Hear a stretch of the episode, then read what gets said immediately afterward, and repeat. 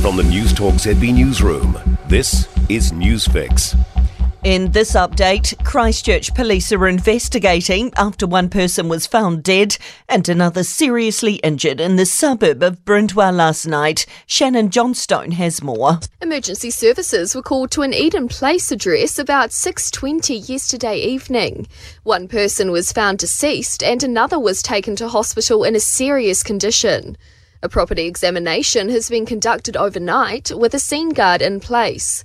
Anyone who witnessed what happened, heard anything suspicious, or has information should contact police. The far north is buzzing as people arrive to mark 183 years since the signing of Te Tiriti o Waitangi.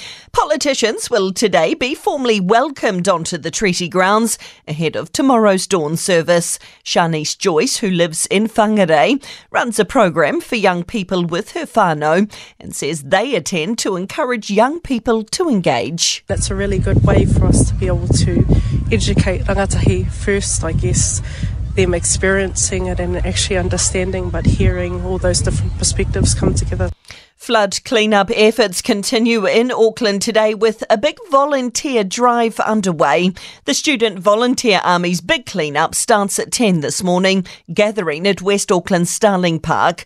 Auckland branch president Jake Parsons says people will be divided into groups. Which will probably involve a bit of pulling up carpet or moving furniture and just trying to make people feel a wee bit less overwhelmed and a bit more on top of flood damage.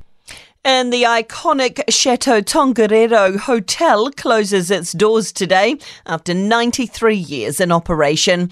On Tuesday, the historic Grade 1 listed hotel at the Whakapapa village made the shock announcement it would close permanently.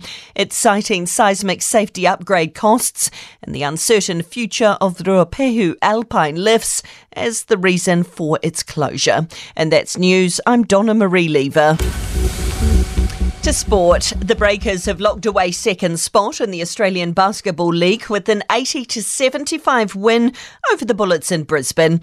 The visitors needed until overtime to complete the win, but it means they'll be the top seed in a three-game semi-final series.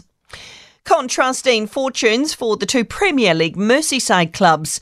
Everton, under new manager Sean Dyche, have stunned table leaders Arsenal 1 0 at Goodison Park to move off the bottom of the ladder.